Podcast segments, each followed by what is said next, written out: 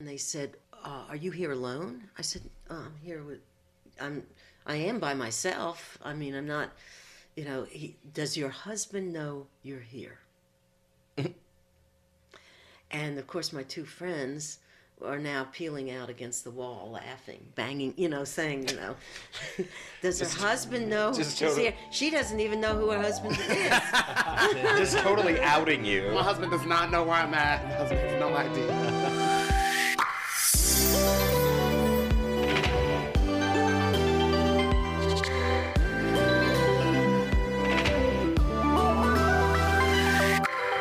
Welcome to the Gayly Dose, the weekly podcast made for and by gay men and their allies. We're a podcast with a mission elevated conversation with the hopes of building a deeper sense of community in the gay world. Child, it's time to come take your gaily dose. Welcome to the Daily Dose. This is Helmut Lucero Domagalski. So excited to be here today. I'm with my friends. Hey, what's going on? What's the tea? It's Bennett. Hello, it is Dante Adonis Rhodes. Also, don't forget to check us out on all social media platforms at the Gayly Dose Pod, online at thegaylydose.com where you can find our lovely new merch. And don't forget to look us up where you can listen to podcasts anywhere at the Gayly Dose and give us a five star review, even if you don't like us. Yes, honey. Oh my god, I, I love that's that. your that's right? your that's his like thing now. Even if you don't like us. Yes. well, find out what that means to you. well, today I'm so delighted to have with us our precious guest, Miss Abby Drue. Hey, Abby. Hey, it's Hey, Miss great to Abby. be here. I'm jumping in my seat. um, Abby is um, has developed into what is quite a delightful friend for me. She um, has an amazing background in social justice um, and uh, with the Ben Marion Institute. I happen to know her. If you guys listened to our very first episode, I talked about my experience with an organization called Belong, and Abby as a um, amazing amazing lesbian lover of her queer community um, really impressed me in those first meetings because she she uh, she shared with us and sat with us and talked about culture with us. Um, and you know culture is something that's passed on from people to people together. Um, it's very hard to do just through reading but you kind of experience it. So today we're doing a dose of queer culture and um, and we're you know we're gonna ask ourselves a little bit what does queer culture mean in that? And I will tell you honestly I'm super excited about the intergenerationality too because across all of us we have several decades uh, across a spectrum and I just we do Define several. I'm not going to be specific I left that All right, everybody. Few means three. Several. Well, you do the math. And there's four of us. well we got to go to Dante all the way so you know like it's we're a spread we're amongst ourselves we're already three so um anyway with that i'm gonna ask you abby if you can just give a what are your thoughts when i say queer culture You know, the idea of when I hear queer culture, I I have to say for me, a lot of it is being able to understand it's a very positive word, first of all. And I know the word culture, everyone, when they hear that word, thinks either of people who are very um, trained and very well, um, oh, behave well and culture and know all kinds of things in the arts and the whatever, which was a lot of my life. But culture for me is when we can define ourselves so authentically who we are. And to put in within that culture the understanding that it's made up of such a variety of delicious things when from person to person. Just absolutely i was uh, uh, i was looking at um, oh well i won't get into it but i was looking at a at a, a bed sheet that had was all made up of zebras on the print and this bed sheet, just I started realizing, my God, every zebra, I don't know if everybody knows this, no two zebras have the same stripes. And it's my belief that what makes our culture as queers, as individual, as human beings, let's start there, who happen to understand who they are inside, maybe not on totally or show it on the outside, that we we um we are all different we are so different. So, hence, what I learned for culture was to dive into it like any other culture. I love the arts, I've done many things that have um, enriched my life. But our culture for me is jokes. We'll start right there, we'll start at the light stuff first. But the other stuff, culture, dance, where would American culture be without us? Yep. You might as well make every theater, every whatever. And I'm not, you know, I'm not just bunching us together in stereotypical fashion, but it's a fact. What makes people sensitive? Maybe there's a little bit of gay in everybody, even when they're choosing in their closet what to wear, when they're standing outside their closet. And I, I think that, that um, the idea of what culture is in Atlanta has been consistently one of wanting to be joyful and having those moments where you can explode with it, and the other moments where it's just been heartbreaking. Yep. Yeah, I think, I think, um, Does this make sense? yeah, to you? no, Yeah, for sure. totally does. I think that the the concept of us being the sparkle and charm in life is interesting if you think about it, because queers do bring um, so much to the arts, um, also intellectually into every area that I know of. When when lesbians, gays go into these areas, they really can create some pretty amazing things. Um, what does queer culture mean to you, Dante? it's such an abstract question because it means a lot and it, it does have that kind of different meaning of what just culture in general is and it's for me it's like a culmination of commonalities that people share and how they meet and relate to each other Yeah. and once they do come together it kind of like you build a new sense of community within each other. And I feel like that's what queer culture is based on these mm-hmm. people who have felt ousted in other ways in their life related to other parts of culture, what it may mean to like their race or their social economic background or their demographic in society outside of gay.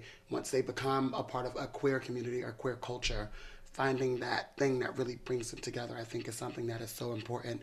And that has been a paramount for us for the past 30, 40, 50, 60 years and how we've continued to fight forward for equality and better rights and treatment in the workplace or in housing, etc. is because of queer culture and how strong and powerful it is and will continue to grow as time goes on.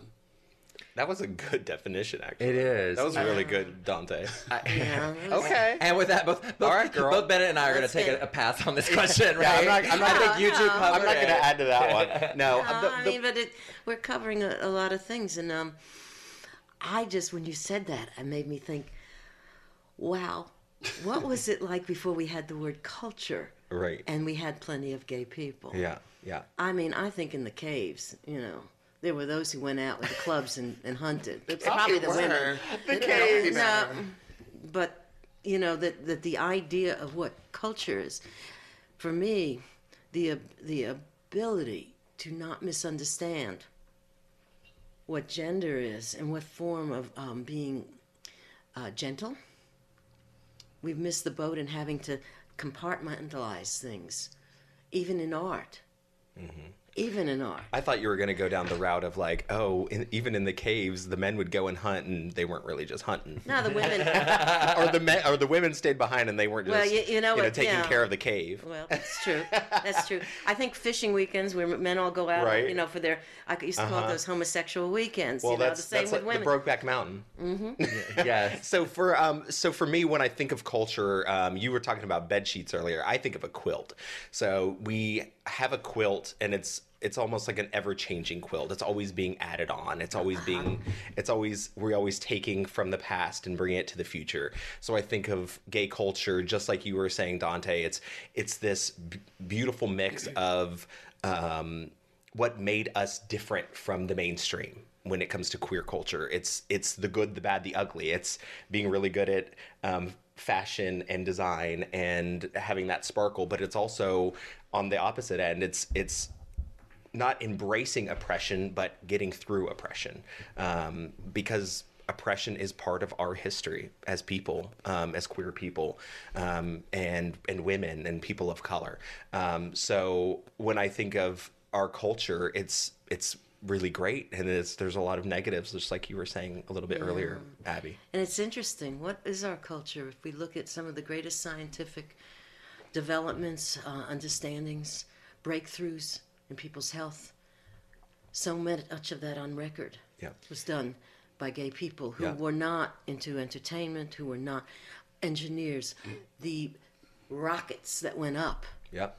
The early ones. I mean, it is documented that wherever in any room where you had at least 20 brilliant people, you had your own sprinkling of folks who were homosexual. Homosexual. But everybody was earning a living and everybody, well, it was a different time. I, I, Not everybody could be authentically themselves. I have to be honest and say, um, when I say queer culture, I feel like it's still this like unknown thing. And here's what I mean by that. I feel like, um, particularly U.S. queer culture, and having been so suppressed, and it, it's been suppressed across. To your point, it's been a suppressed thing by main, most major religions. It is something that we don't like different. Um, Businesses and- even. Yeah, and I feel in the workplace. I feel very drawn. Some sometimes, and I know you guys can be like hocus pocusy Helmut, but I have a lot of Native American in me, and I felt at a very young age. I was like, this part of my culture is really important. And I don't know it because it was passed down to me through my family. I can't say it's this and this, but there's certain behaviors I have that are from that lineage. Um, and one of those things is the concept of the two spirits, right? Or any person who was in the queer community were two spirits, um, and they were looked at, uh, uh, they were looked up to for guidance and wisdom in their communities. And I feel like that is something that is a very beautiful cultural classification of gay uh, and queer because it says basically that you have a place amongst straights that is honored. It's a completely flipped view of what you know western culture has done to the queer community. And when i think about what's happening presently in today's time um, i feel very much like we haven't had the opportunity to express queerness. Like without um, without abandon meaning to truly celebrate queerness. And the big reason for that is the massive amount of death that happened with the pandemic of hiv aids.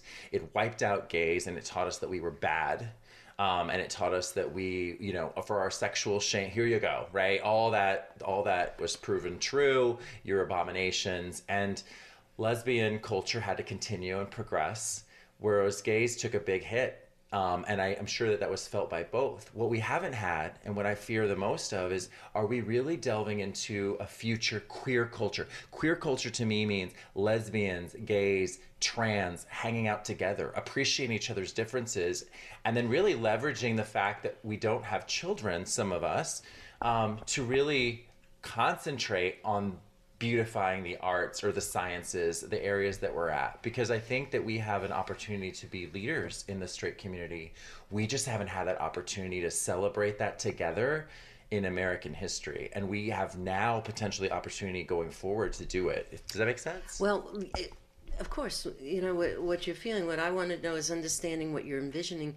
If if one were to to absolutely say we haven't had the opportunity together Yes. to celebrate, what would that? It makes me say, what is- would that look like? Let's just take America.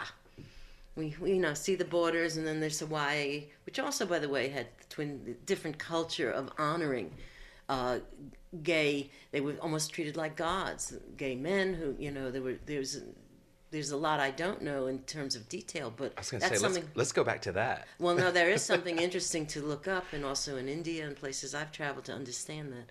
But um, Celebrating. celebrating in in what way that we ha- you know ha- how have people not been relaxed enough depending where you are geographically this country is shifting like plates on a you know on the earth like a big equator you know Tectonic plates. yeah, clapping away because a lot of people have been celebrating to get so much done, and but they're only um, their stories always have tragedy in them.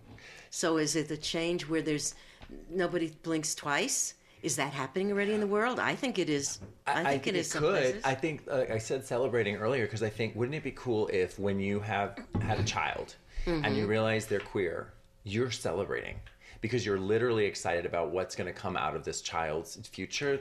I think that is an ex- like that's something that I like the same thing as being gifted as as being great. Yes. Dante in math is that you know is it the same thing to say oh my God we've got a genius because he's queer? Not necessarily that's so, true. So like I think what some people may want is that that it's almost like an ostracization that we want to move away from. I feel like some people want it to be your child is queer and that's still your child. Like that's just a part of the makeup of them. Like say it were a chromosome, like that's just one of the twenty three chromosomes your child has and it's still just your child and it's still gonna be another person in society versus like we've moved to such a it's almost like I don't want to call it trauma porn, but it's like this thing we get. We've come to such a place where like you finally have someone who doesn't mind that you're gay. So instead of it just being like you're existing, it's like this huge hoopla of you are queer. Oh my goodness! Or it's the total opposite where it's like oh like you're damned hell, you're an abomination because you're queer. And I feel like maybe is this goal that we're just the same? Like are we really fighting for equality? I feel like I don't know. That's seems like that's I more of get what you're saying. The future goal would be. Yeah. Yeah, th- the idea of, of um, you know, when we took look at the term heterosexism, heterosexism, uh, people who all of a sudden don't realize, you know, or surprised you're gay or whatever, is because of the fact that they've they never assumed in this world that anybody was anything but straight. And I think what we're looking for is that we get to a society where we're not having to announce who we are or it's assumed. It's always assumed.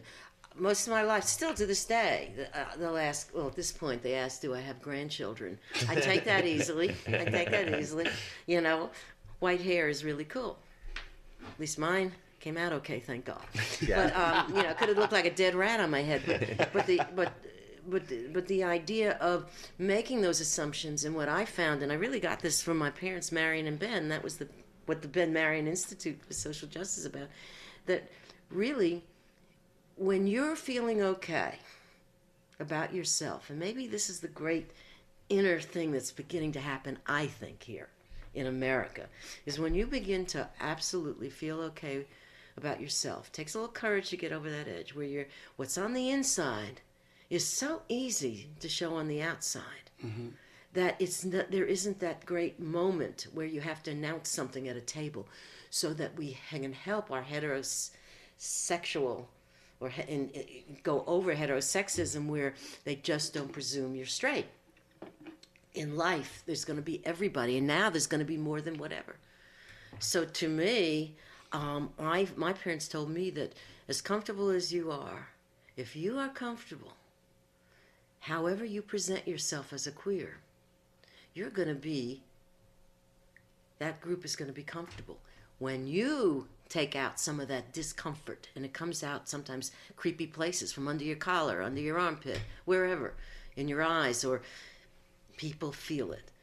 And for me the thing that has been different for me is that i had parents who i always was me always was abby you know whoever i was i was in government i was always out I'm not going to go into those long stories. We all have our stories, and they're poignant because we're socialized to have to have those stories. You know, there should be something as much the same as, oh, wow, I'll never forget when I realized I want to be a fireman. Oh, wow. And what, you know, or what about people who begin to need to think who are heterosexual when they wake up in the morning? They don't wake up saying, oh my God, thank God I'm straight. Mm-hmm. Where we no matter what we say and how comfortable we are, we know what the odds are. When we wake up, we know we're gay on some visceral internal level. And we either stay within our little community or we have the courage to move out authentically among the straight world. And I think this addresses into the idea of what is going to be celebrated. We've got some work to do. Yeah, we do. sure. We I- do. And I love um, Abby has her little bracelets on. It says "Have courage" and Be kind. "Be kind," and then the other one says "Badass" on it. I love that. Yes, well, you know, for me, it's nothing is nothing is is just between two, you know, left and right. There's a Yeah. whole continuum of of whatever, and the kind of badass I want to be and have been is the kind that just what I said to you. One thing that I Does that make sense? It does. I said? It, Yes. makes total sense. I think, um, and I would love, you know, your all's thoughts on this. I I find that my intersection, specifically for me, of being a gay dad, right, who has three daughters, that I, I spend a lot of time completely crossing two huge chasms, right? I'll, I remember going to the father daughter dance, to um, different, you know, activities at elementary school as I'm coming out. Um, or, you know, you're, I'll go to graduation, I'll go to the dances, whatever. And over time to slowly and increasingly present queerness openly or femininity or you know got, now I got the long hair or i'll wear the short shorts or things that i am enjoying in my queer home in atlanta. And then to be able to go out in those environments and express and i can see people are just you know you you you can it's palpable almost that they're like this is the queer you know? And um and it's it's it's hard i feel like it's similar to the struggles of other cultures where you're tired of being the educator but if you stop being the educator and you stop being the example it's never going to happen That's right. right Yeah. That's so right. So yeah. get over that part. You know, somebody once really got on me for saying, "Get over yourself." I had a lesson to learn there. You know, it, it, it's discounting of someone to say, you know, get over yourself. But there's some things as as a ge- as a world that's trying to understand, allowing us to just be yes and not needing to utz us one way or the other or bother us. Um, that that we really have to continue to live in a state of grace Yeah. and not not shoot ourselves in the foot, which brings up a whole lot about the other part of what is looked upon as gay culture, and that's an that's a darker kind of subject Right. in my mind. Yeah, I think on top of on top of that, it's there is a an aspect of educating people, but then there's also an edu- um, an aspect of just being you, right? Yes, The more right, the exactly the more comfortable you can be being in your own shoes i feel like in your own skin the the more people will just be comfortable with you being black you being a lesbian you being gay xyz I agree, but I find it so hard. I'll use an example. So I it was staying in the Destin area with my daughters over vacation, and it was at the time of you know like Pensacola Pride's mm-hmm. happening, so all the gays are all at a little you know part of the beach together. I'm over here in Straight Land and Redneck Riviera with wait my daughters. is destin close to pensacola Yeah, they're kind of like they're close by. 35, 40 minutes. So I'm with my daughters, having like I'm we're excited, and literally the choice to, am I going to wear a cute gay ass speedo or not? Okay, it's, it's silly. It's a regular decision. It's a fashion decision, right? But I'm like, wait, why is it that when I'm with my queer friends, I'll wear this and feel cute and sexy and fun. And now that I'm on the Redneck Riviera, I'm worried about being maligned, uh-huh. laughed at, That's true. looked at. So what? Let me ask you and sincerely, why? What do you think is the reason for that? Why is that? because of the world we're in the what? I want to ask th- about you having to. Why do you? You know why one has to think before they do oh. that? Yeah, why do I'm you feel asking the you need? directly. I, yeah, you. I felt like at the time I still wasn't comfortable enough to just be like, "This is what I'm doing fine." There's that un, that, that kind of like I want to Okay. fill it. I wanted to fit in, and what I wound up doing was. I put on, you know, a speedo in front of my mm. daughters. Like, girls, do you like this one? And they're like, Dad, love it. It's killing. Let's go. and we walk down the beach, and you know, there's the gawkers and the com, and you can see these people. One lady walks up to me and she's like, "Excuse me, are you gay or straight?" And in front She of said that? Miriam, in front of Miriam, um, and and I was like, "What makes you think you can ask that to me in front of my daughter?" That's literally what I told her. She said, "Cause you're hot." It was so well, hard. that does beg the question that there are those who would say that. Not to get all dour here. But, Yeah. But um, uh, for me, when when asked those kind of questions back in the day, I first ask a question back and ask, "How will you knowing that help you? What is it you know that will work for you in in knowing?" right how will you treat me differently Yeah. Not- or I won't even go to treat no because already I'm I'm saying something. I'm saying how will this information help you? Mm-hmm. That is the key, and then you can have the joy of her saying you're hot, yeah.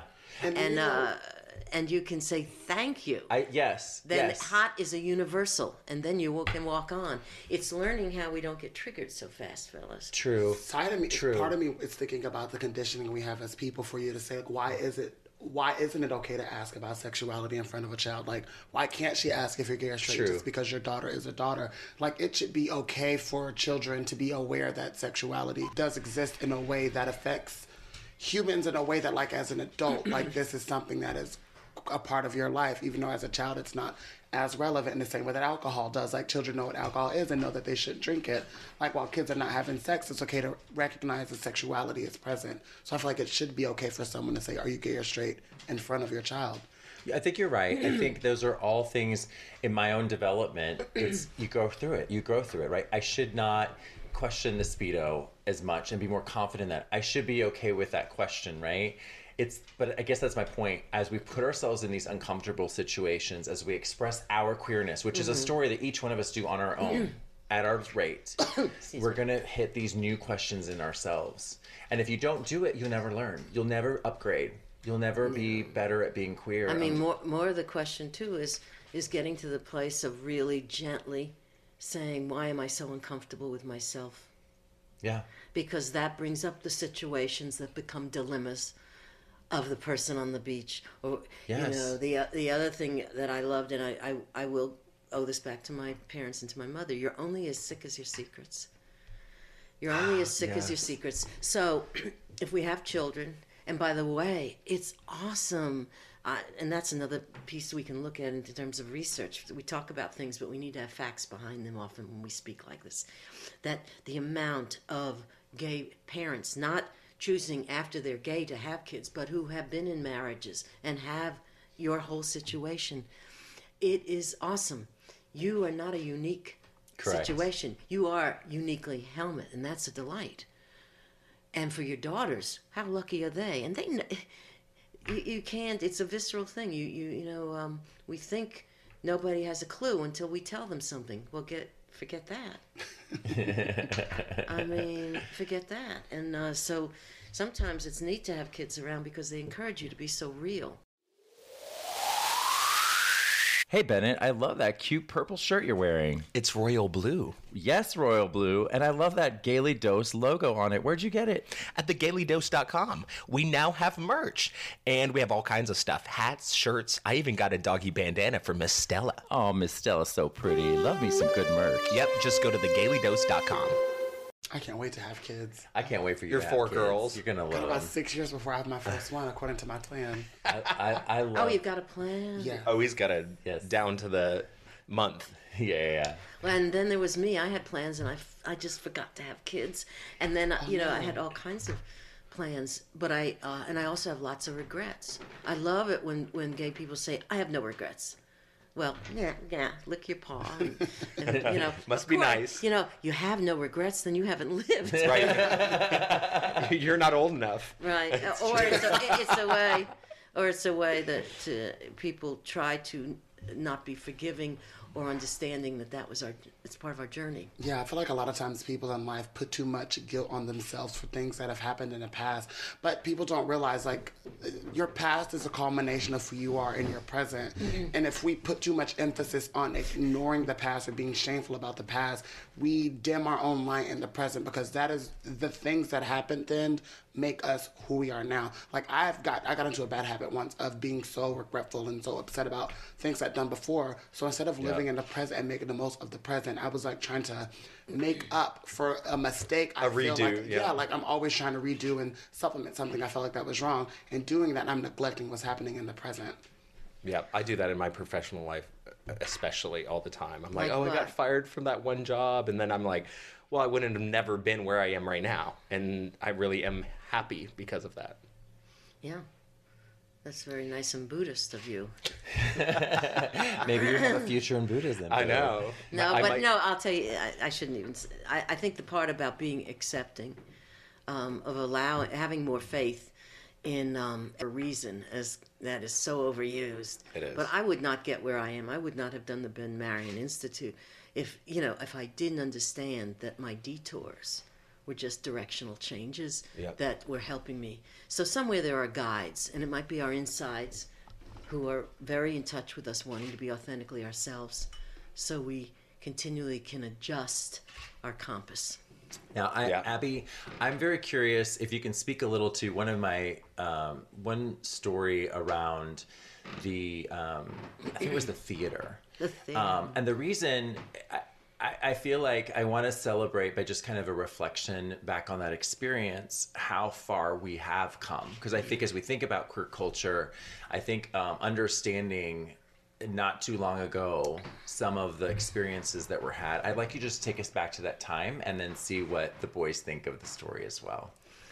Uh, are you all familiar with what was a, a, a an important pinnacle kind of change in in Atlanta's gay community and in, in our rights in Atlanta in 1969? No. August 5th, 1969.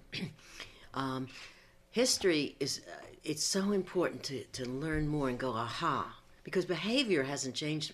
We all are trying to just make sense and be comfortable. That's never changed since the year one. And um, when uh, there was a wonderful film theater at Ansley, Ansley Mall called the Film Forum. And it was run by a fabulous guy and um, who was also in theater and straight, and his son, and uh, George Ellis. and it was the only place where you could go and see quality art films in this city. And if you were hungry for them, and you were, you know, mostly people in the arts, so it wasn't an idea of what we didn't have X-rated and R-rated then, but the, these were, you know, a lot of things. And one, this particular August fifth, George Ellis decided to show Lonesome Cowboy. Lonesome Cowboy was a film by Andy Warhol. Um, and that's from my era. Andy Warhol um, was uh, has a, his own history in in talk about in the culture of what began to to have excitement and how how it was crystallized in certain places like New York. He was he did films and some of them were they were very edgy and different, and um, he had a whole entourage of of people that were uh, very uh, a little of everything. And this film, we were at a time where there was a man named Henson McCullough, this horrible uh, person in Fulton County Commission who just wanted to clean up Atlanta because in the 60s, everyone who was queer was coming into Atlanta like crazy. That's not to mention that there were plenty of people here already, like in any city. And in mm-hmm. the South, mm-hmm. it kind of was, you know, the depot for everybody. I'm sure people who lived in, uh, you name it, around Georgia, Augusta, Columbus, no, you know, Alabama. Savannah, Alabama, right over the Tennessee. line. Okay, mm-hmm. Flocked we're here. coming to Atlanta. And what was happening too was an understanding that there was a, an, an edginess because the bars were flourishing, and all of that was hypocritical because it was mostly supported by the mafia. Liquor, liquor, money. The film got rated in simple terms. It had some negative, some naked people in it, whatever, and I was there uh, with two friends. Was it just people or were there queer undertones? Because Andy Warhol was bisexual. Doesn't matter what he was. Yeah. He even wore a wig. Um, the, the point was that he his films were considered art films. He did a, an eight-hour film of the Empire State Building. Go watch that for a while. Got to have drugs for that. He had a factory in New York. I gotta have drugs for it. You had a factory in New York City. Yeah, the factory. Are you familiar with Uh-huh. These things and all? And and those are places I have been. I've been. You've been to his factory. I have been there. I am a fossil sitting at this That is table, maybe. so cool. I, I mean, that is really cool. I did a I did a um, themed party for my company. What with is Andy cool Warhol. about that? Mm-hmm, So I had to do I had to do all this research. What's cool about that? That's history. I mean, Andy Warhol is an artist. so name general. something that you've just done that's history. Me? Yeah, and you, Dante, and you. Think of something in your own life that you've done that is history. That someday someone's going to say, "Wow, that's cool." It could be the most the thing you least thought of: walking into the wrong bathroom, walking into a stall, not locking the door, and you're in the women's bathroom. Maybe I don't know. I'm using really silly things that I've I've, done. Yeah, What have you? that were men's bathrooms. What do you have you done? My senior year of high school, or no, was that the year after I graduated high school? Um, for a grant, I helped a organization get in South Georgia. They named a scholarship in my honor. What? Yeah, so that was nice. That's pretty cool. Yeah, that's like one historical. Nice. That's so cute. Yeah, I don't know. I might for me, it's all wrapped up probably in my children to some degree, um, because there's an aspect of their their they will become impressions of me, but their own versions. Were you there for their birth? Yes. Okay, well, hello. Well, I, I was actually there for their inception as well. I'm Thank sh- you. I would hope so. let the beginning begin. You? Yeah, it- I- you know, but I think to the point though, there's not, you know, having regard for an artist like that. It's amazing to see people who are willing to stretch the boundaries so vividly. Um, I'm still curious what happens with this. Yeah, what happens theater. with Yeah, what So- happened? You told us about the day. I want the, the theater. So we're in the middle of. I finally am going to see this film of his because I hadn't seen it, and um, and I was in Atlanta, and I went with two friends, and in, in those days. You, you know you'd go to the go to the theater real quick and all and uh, maybe there was popcorn and George would sell it for like 10 cents or 5 cents. He wasn't into making money that way. And you'd bring in you were allowed to bring in a sandwich and I remember getting and this this thing you can read about it's, it's in the it, it is kind of funny. And um, I mean it has been written also on, on the Smithsonian magazine has the whole raid and what happened to me so as we're sitting there and I was we had these hoagies you know, we're sitting and I'm oh so excited. And I was with two friends of mine who were straight, very, just really, it was liberal, artsy people. We're in the theater. Lots of gays, of course. The gays. The gays were there. We were all gay. We were happy. And in the middle, I'm, I'm finally watching it, and all of a sudden the lights go on. I'm thinking, what the? What's happening? And I'm in the middle of, a, of the sandwich and all. And I said, what's going on? And I'll never forget there was this one guy who stood up, just family, just he said, "Girl, we're being raided." I went, Girl, girl, we are being raided. Niece. niece. I said, "What? No, not now. No, not now. the film, no." And with that, the sheriff, they came in. The lights were on, and um, they announced, "You're being raided. This is a raid." And he said, "Told you so." And what, um, what did that? What did they mean? It's like you gotta go. Like they Because it was- Oh jail? no, no, it's not a gotta go. It's more than that. It's like you're nasty and you're in a nasty place, and we're gonna do it this way. Sit in your rows, and when we call a row, you get up and you line up against the wall. What? I'm giving you a preview of what s- other things that were like to be gay in this city, even in the bars. They were all calculated when there would be raids, and if you knew about them, and sometimes there were people who knew about them and could tell the bar. It's a very long story. So here we get up and it's our row, and we and, and I'm getting up with my hoagie. I was waiting for the sandwich. whole hoagie. Not, Her whole not a total Her- foodie, but gee, you know, give me a break. So we get up, and he's and as a man, one of the sheriff's guys says, "Leave the hoagie on the seat." Leave the ho I said, "Fine." And I get up, and we're in a row, and um, I had been back and forth in Atlanta. I'd been here since '65. I was already um, a professor at the University of Illinois, but I came to Atlanta a lot. I was in the arts, and I was with my two friends, and we're up against the wall, the three of us, along with lots of other people.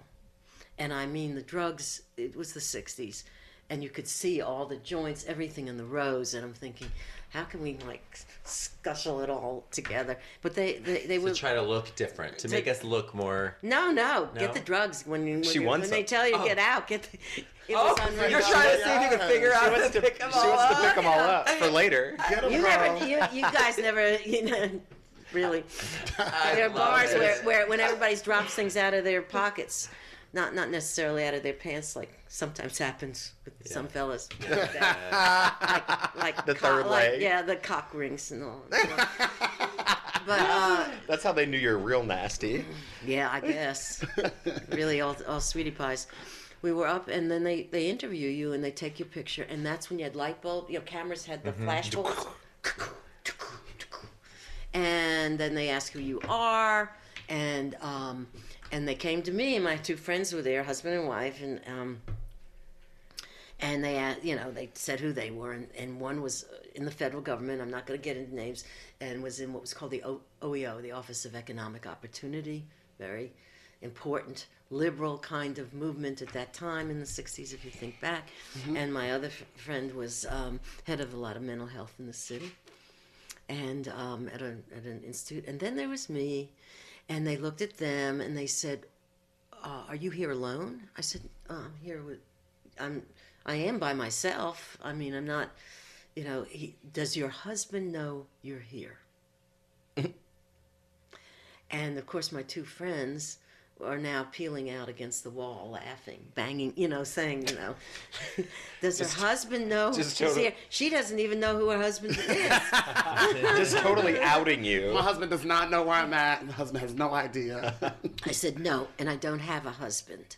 And they couldn't jive that together. I don't know what they were looking for. You know, there was no flannel on me at the time. I, don't, I don't know to this day. But guys, this is serious stuff. You know, you get a you get arrested and you're whatever, and there's going to be a hearing, and there there are different things that happen. And um, when we came out of the theater, this all, by the way, I want to give a little plug that can help you with some history here with an organization called Touching Up Our Roots. Dave Hayward, uh, who started it, and this is this is a lot of history that's good to know about Atlanta. If you even want to talk about what it's like to be yourself in your own personal struggles, to start looking at someone else's. Are you familiar with touching up your roots? These are great things to add to your wisdom, your life experience. You guys, you know, dig deep. Not everybody digs as deep as you do into your feelings. And um, you're asking yourself a lot of questions so you can come out with answers. But we got to test them with history. Yeah, I That's agree. I, I've had that. Don't you think? I mean, I've it's had that so much going on. That criticism and encouragement. So we had a, the book writer um, sp- spotted that very quickly in our dialogue too. Um, I know there's a podcast called Gay History, FYI. Um, we'll put other resources that are available, but I do think that entrenching ourselves a little bit more in the past. To uh, not entrenching. I'm just talking about a website that gives you a, a time frame of the, the raid and all gotcha, that story gotcha. and what happened. I don't want Yeah, to we, get we're into trying all to that we're trying to find our own niche. There's Gotcha. already a podcast. for that. No, no. What I'm saying No, though no, this I is think, not. I'm trying to ex- elaborate so I don't have to talk so much here Gotcha, about gotcha, about. The, I'm on film about it. Um, and then there was the Smithsonian Institute. At the, it was the big anniversary of the raid in Stonewall. Stonewall happened the month before we, in well June, two months, June. I don't remember now. 12th of 1969, Stonewall in New York, and this was the beginning of a lot of stuff. And we were we were Atlanta was shaking because uh, there was a lot. Things were very quiet in one sense, but we'd had enough. And as I said in the interview with the Smithsonian, it was the proverbial straw that broke the camel's back. Yeah. They dragged fellas out. You have no idea. Um, and into the paddy wagons outside, and then there were others lined up for the next show. A lot of a lot at that time, strictly drag queens. A lot of them because they were the ones that had the mouth, and they were at the front and started saying, "What's happening?" and you know, and everybody would yell back, and um, you felt some support, but it was horrible the way that they were treated. Um, I wasn't put in a paddy wagon. And I think that that had to do with a lot of different ways that we can talk about of, of what went on for certain lesbians who I certainly wasn't in the closet, but who had um, a certain amount of also white privilege. That's another thing. Of course, there were, I can't remember, recall many um, people in the theater who were black or anything but very pink white at the time, except in some of our wonderful drag queens from the time.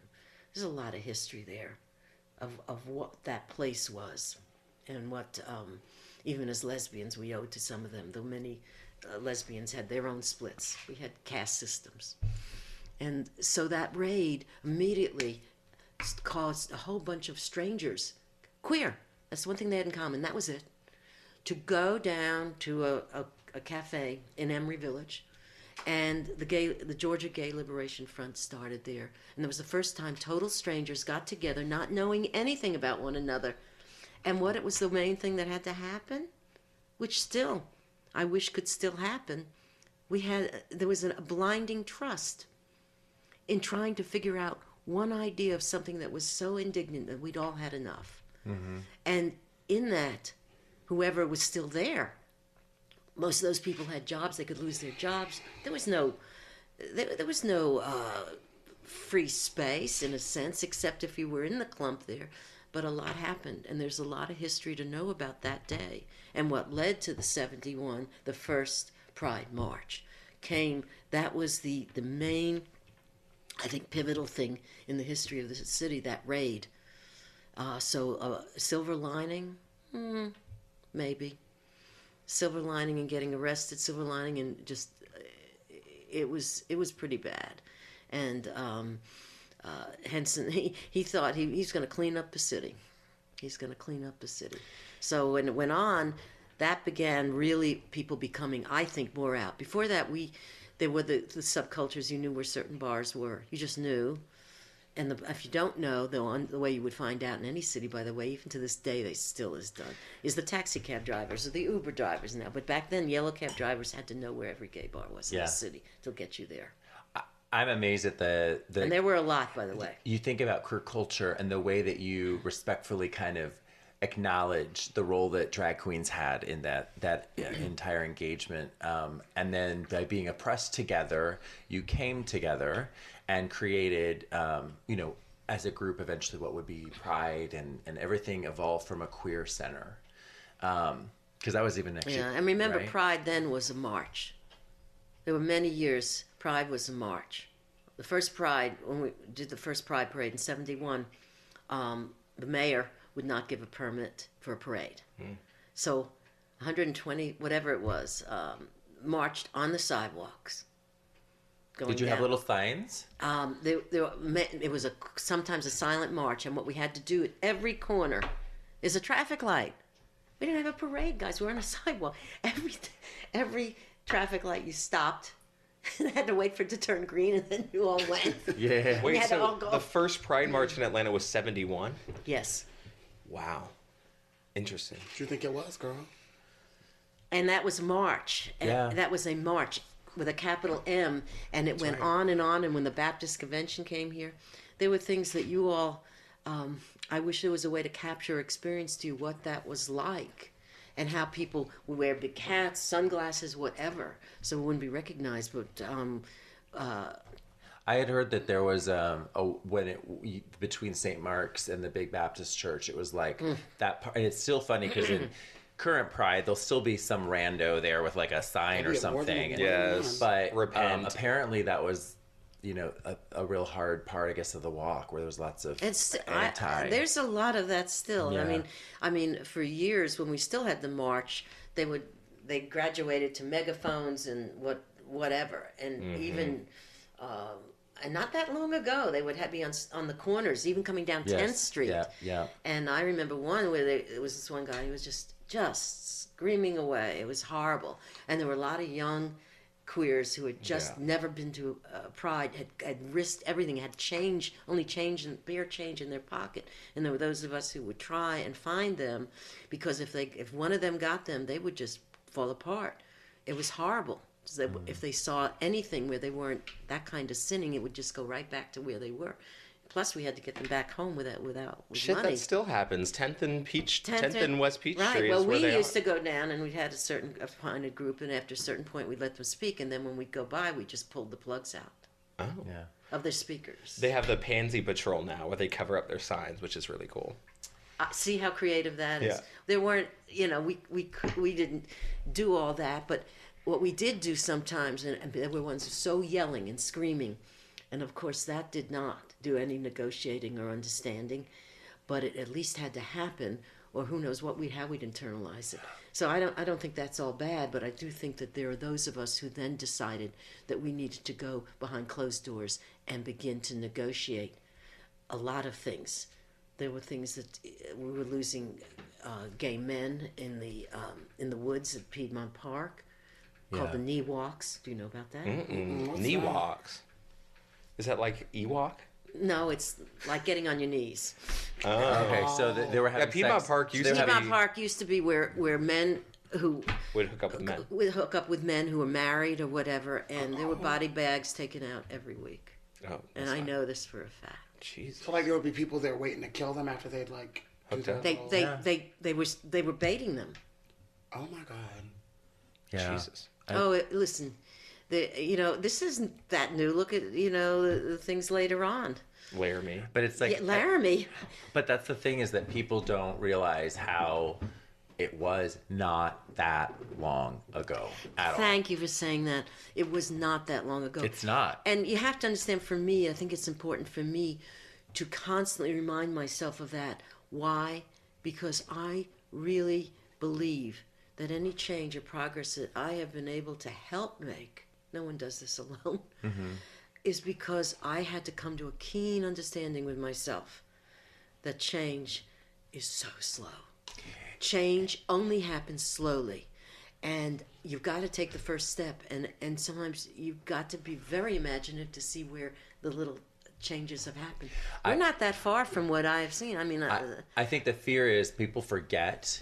It may, well, people didn't experience. Okay, Mm-hmm. first of all, and because we don't have the intergenerational change, for people like you to say and tell these stories, people think that that's so far away that it could never happen again. Mm-hmm. mm-hmm. And yet, whether it's the Jamaica examples, mm-hmm. whether it's literally the fear oh, that we Jamaica. had, mm-hmm. all it takes is one crazy person to incite that fear in us as a culture again. It's mean, been happening. Look, guys, Politically, where where are we? look were at the we? clubs. Look at look at all the things that in the last decade, the, the, the slaughter that's happened. I the mean, eagle was raided. Uh, people found found uh, hung up in that's an, poles. Yeah. that you have no idea. It, back in the day, um, the bars were not. There a certain point where the bars, many of the men's, most of the men's bars, and the women's bars were.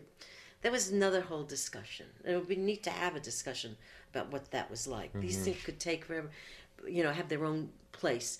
But the, there were bars that wanted no part of any of the Gay Liberation Front, wanted no part of anything that they considered, and it was partly one man. I'm not going to say names. I can't. Um, in that way, because there are people still alive, and that's I'm not going there. But who wouldn't let any uh, to come in even to do voter registration? It was a big deal to me in the early 70s. Immediately, vote, vote, vote. And then there were a group of us from all of that that started a group called Acre. Have you ever heard of Acre? See, these are fun ways to build your sense of yourself. Acre, um, Atlanta, Conso- oh gosh, now I can't even think. We were the first uh, pact that began to get, pol- pol- you know, interview politicians running for office here. Acre became an organization called Gay PAC. Gay PAC then became, we made Georgia Equality. Interesting. Very interesting. And an Acre, uh, there were mostly men, and then myself and I was invited to try and, and recruit some other women. But all this ha- wouldn't, this all came in pieces that were on the same subject. We didn't have a lot of organizations like today. And the thing that, that we did have, and I wish we had it again, was we didn't have counter uh, purpose. We all still worked together. Yes, there were those who wanted the fame. Let them have it. I get more done without that. Yeah. Yeah. Well, that that would be a good way to uh, plug our one of our next episodes coming up, where we're interviewing some uh, government officials. Yeah. So that's really exciting. A dose of gay politics. Oh wow! Well, yeah. you should. I wish you could have been flies on the wall, and how we interviewed every mayor that was going to be a mayor in the city, and began to re- they began to realize, my God, there is a gay vote. Okay, yes, Because yes. now, and that was my whole thing about us going in the bars. Starting in, I started r- going in in '71, really trying to register, and there were bars that let me, in, others no. So I have to say, this is And so there was some where a lesbian couldn't go in the in the men's bar. You know that. this, and I did not know that. Okay, Well, some gays really. I don't mean, we like got it at Bulldogs. We called it poodles. Poodles. I, I have to tell you that, that this is the this is what is currently missing in today's society. I feel like we are not as integrated and as much of a team I feel in the the, same. queer Oh, for journey. sure. Um, and the opportunity is there for us. I got to ask you one area that I feel like is the hallmark of what may have hurt that. When we talk about HIV/AIDS, and we talk about Mm. the fact that now all of a sudden your gay counterparts um, in the queer movement start dying off. Literally, I was talking to my hairdresser this weekend, um, and he was like, um, you know, he he remembers a time when it was like every month it's two or three guys that died and this was constant and he was 24 years old 20 between 23 and 25 and he's like helmut you know What these year people was are that? I'm just wondering. i don't even remember i Okay, can it ask doesn't him. matter. but he's, his point was um, he lived in ohio at the time but the point was that people were just dying and dying and dying Mm-hmm. and you have now a part of the queer family that is really really hurt and not maybe there and i don't know how that played a part what was that like in atlanta and what happened to queer culture then I think queer culture didn't go anywhere. I think that what was happening, we're making an assumption that all of those folks who died were dying for their rights. No, No. no.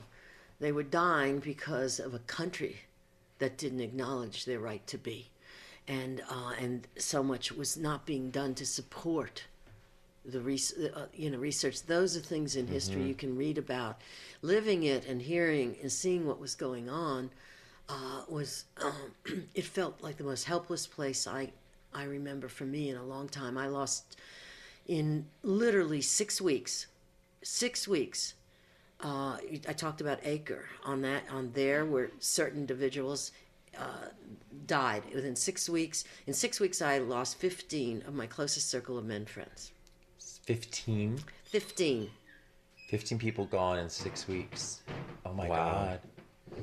It was in the very remember, in the very very beginning, and um, what was I mean it was it was considered the pox too if you admitted to it, and then and that brings up the whole thing that I don't think has really changed that much is still the struggle to be authentically ourselves, and um, I, I've waited for you know fifty years now, guys.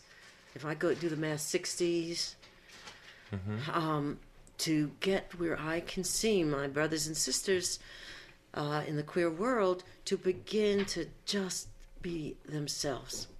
And if I, the, the Ben Marion is a highly motivating place. It is not a queer organization. It is about equity. It is about that idea of people's worth and the delight of all how different we are in how we promote a culture of kindness, empathy, and fairness First of all, within the gay community. And what is a community? We don't have a community right now. Do you think we do? We don't, to me. I've seen community. We have communities when there are bigger national subjects and all, we all can be out there. I mean, gay marriage, what a celebration. But in terms of things changing for people's right to feel not um, ashamed of being gay or, or worrying about what they're doing, or if they had the Georgia voice or Southern voice, and I've seen this not now with COVID, but getting on a plane where you have the gay paper and you're getting on the plane, and I've asked this to many people when you fly and you have the paper, do you get on the plane and fold it over so they don't see what it is? yeah, I do. What's that about? It's the it's like we're so forced to have to someday prepare ourselves to announce That we're gay, that we're gay. as opposed to just being it. Um, I um, I always ask back, yeah, what are you? I want to. Um, I mean, that is a way sometimes to soften ourselves a little. I want to think about um, for all of us. What do we think we need to do looking forward for queer culture? What are the practical things that we would encourage ourselves towards? I'd love to hear that from you all. Okay, well, I guess I'll start. I think it is time that we stop finding ways to re traumatize ourselves as adults. I don't know, I feel like we've become so indoctrinated to feel like the trauma some of us have endured in like our foundational years is normal and that it is a habit that we try to get into ourselves. And it's kind of subconscious, but making a conscious effort to break down these habits when we act as adults in terms of how we interact with people, how we deal with stress, how we deal with the pressure from the outside world, and how we communicate to the other side of the world, how we want to be respected, treated, and upheld in a way that is more healthy, I think is a way that something I'd like to see the queer community do in the future. How do you think that would happen? It's it's something that I have heard a lot, and I think it's so well said by you. But how, if we, how do we do it? Saying it is what I've lived through for quite a few decades now, mm-hmm. fellas, and I don't give up hope. But I hear a lot of wonderful things like that, and and yours is right on and so so intuitive. How the heck are we going to do it? efficient conversation, one that results in actual change and impact. I feel like we live in a world sometimes where we say, say, say, say, say what we want to do without doing anything at all to back those words. It's almost like I was using this example earlier. You have someone who's telling you to invest in something, but then you're never seeing a return on your investment. And the only way to keep progress going forward is having a way for people who are trying so hard to seek equality, get some kind of return on that investment, and to see something palpable for themselves so they don't give up hope and that we get to a place where everyone feels like they belong. So, what you're echoing for me is such a strong memory of where we began in in my life experience, which things were happening way before me. Mm-hmm.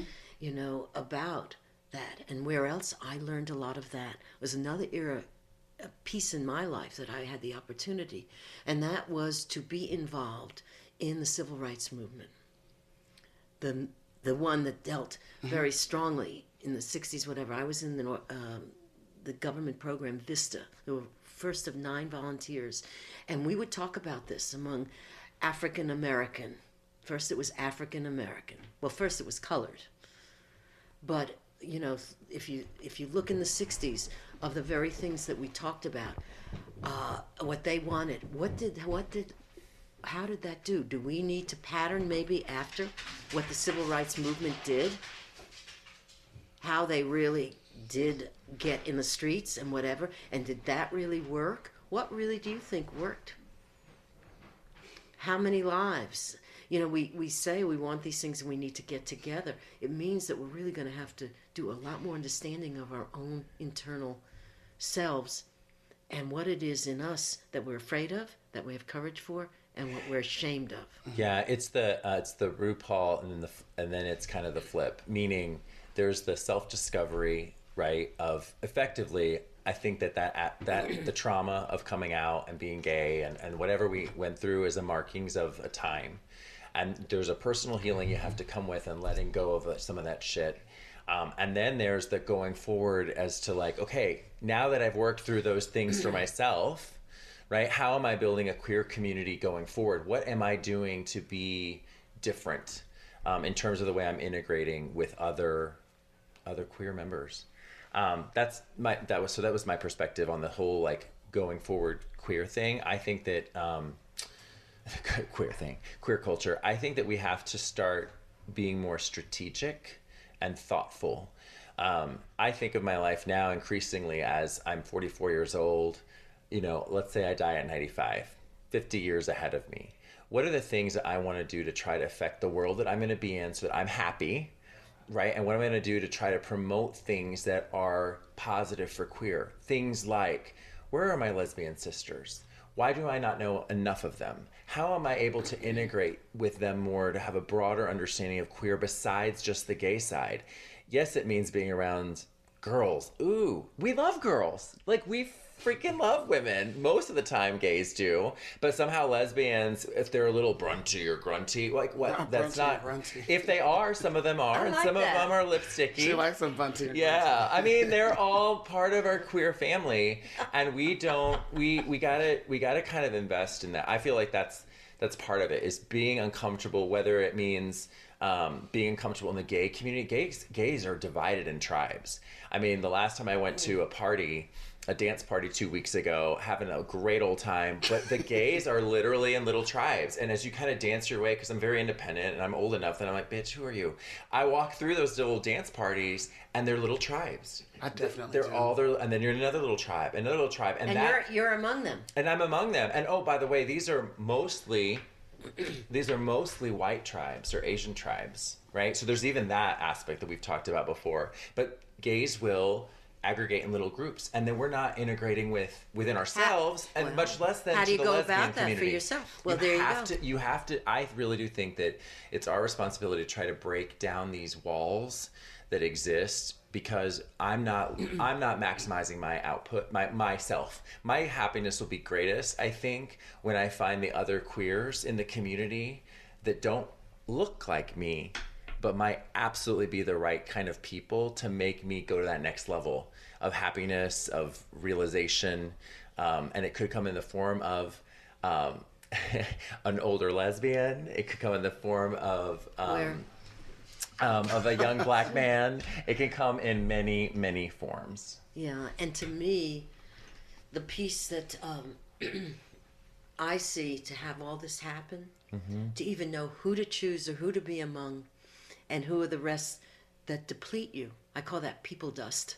People The people dust people, and that's not. co- I don't mean that condescending, but know you I, need to have that for me to remember what enhances my life or what depletes it. I see nothing in between. You either you have relationships that enhance or relationships that deplete. Oh, I love that. That is my current outlook on life. Yes. Oh well, well Now- then, now then we are, then we under. Uh, it, it, it really is the only motivator I have to begin to understand what's missing in my life and why.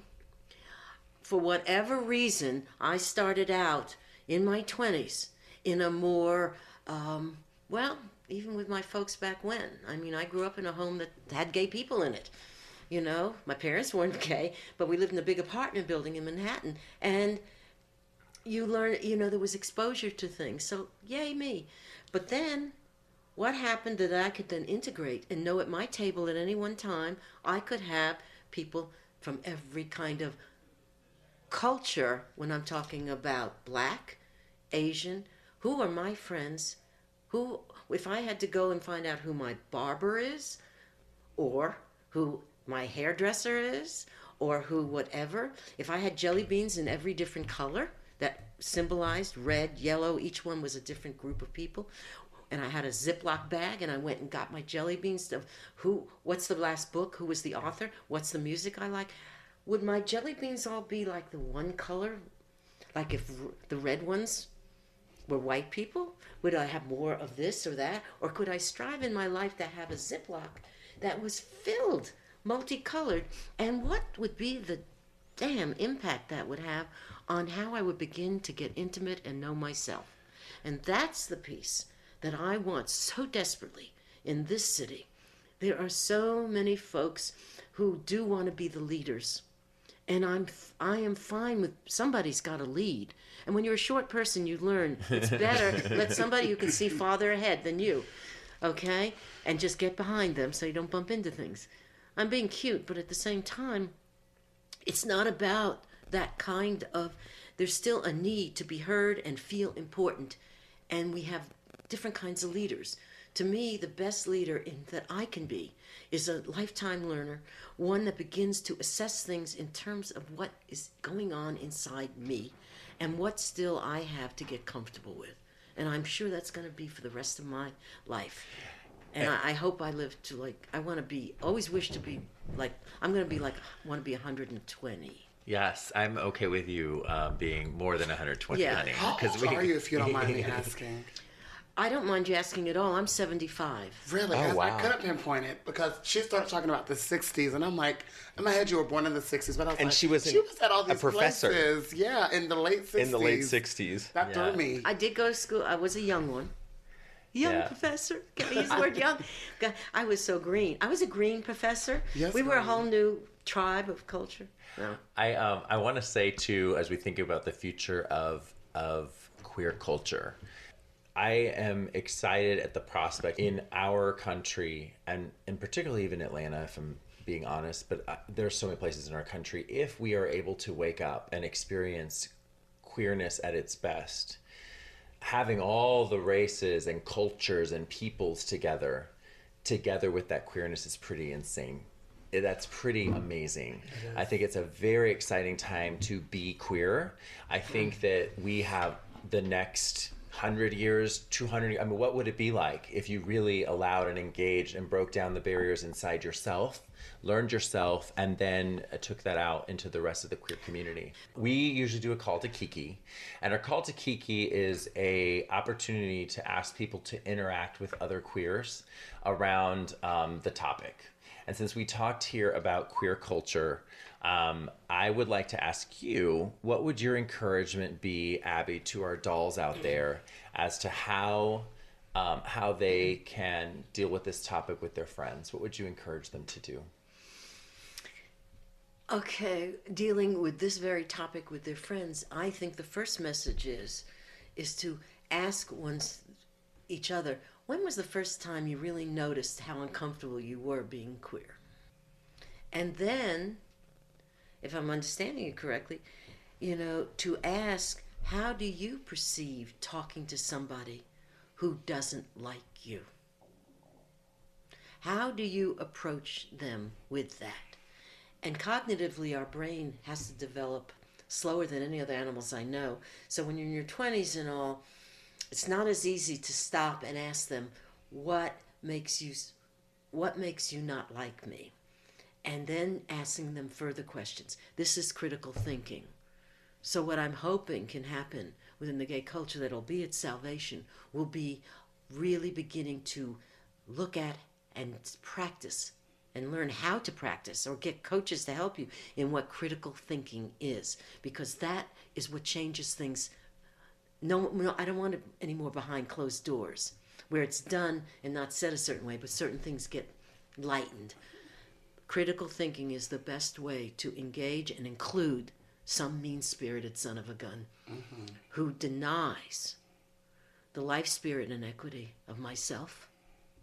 And uh, that's what I'm hoping, you know, from this conversation we've had around this table in all forms, that um, the way we get on with the new movement of making social change and to be what I call proudly change agents, not gay change agents, change agents who happen to be queer.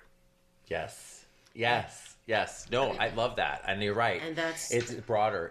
Thank you, Abby. Um, This has been it has been delightful to have you. No, you have helped us work through some queer culture realness today. I feel like everyone learned That's cool. something. Sounds like Everything- category. everything's realness. Queer culture Really? realness. Well, I'm certainly people can- I got posed in my mind, so um, Well, there you go. And, and certain people, you know, if people have questions that hear this and all, if there's a way they contact you or whatever, Yeah, we we, can will, um, certainly answer things. I'm not going to have a, a column in the paper like I'm not that dear Abby, but um, Yes, dear Abby. in sharing.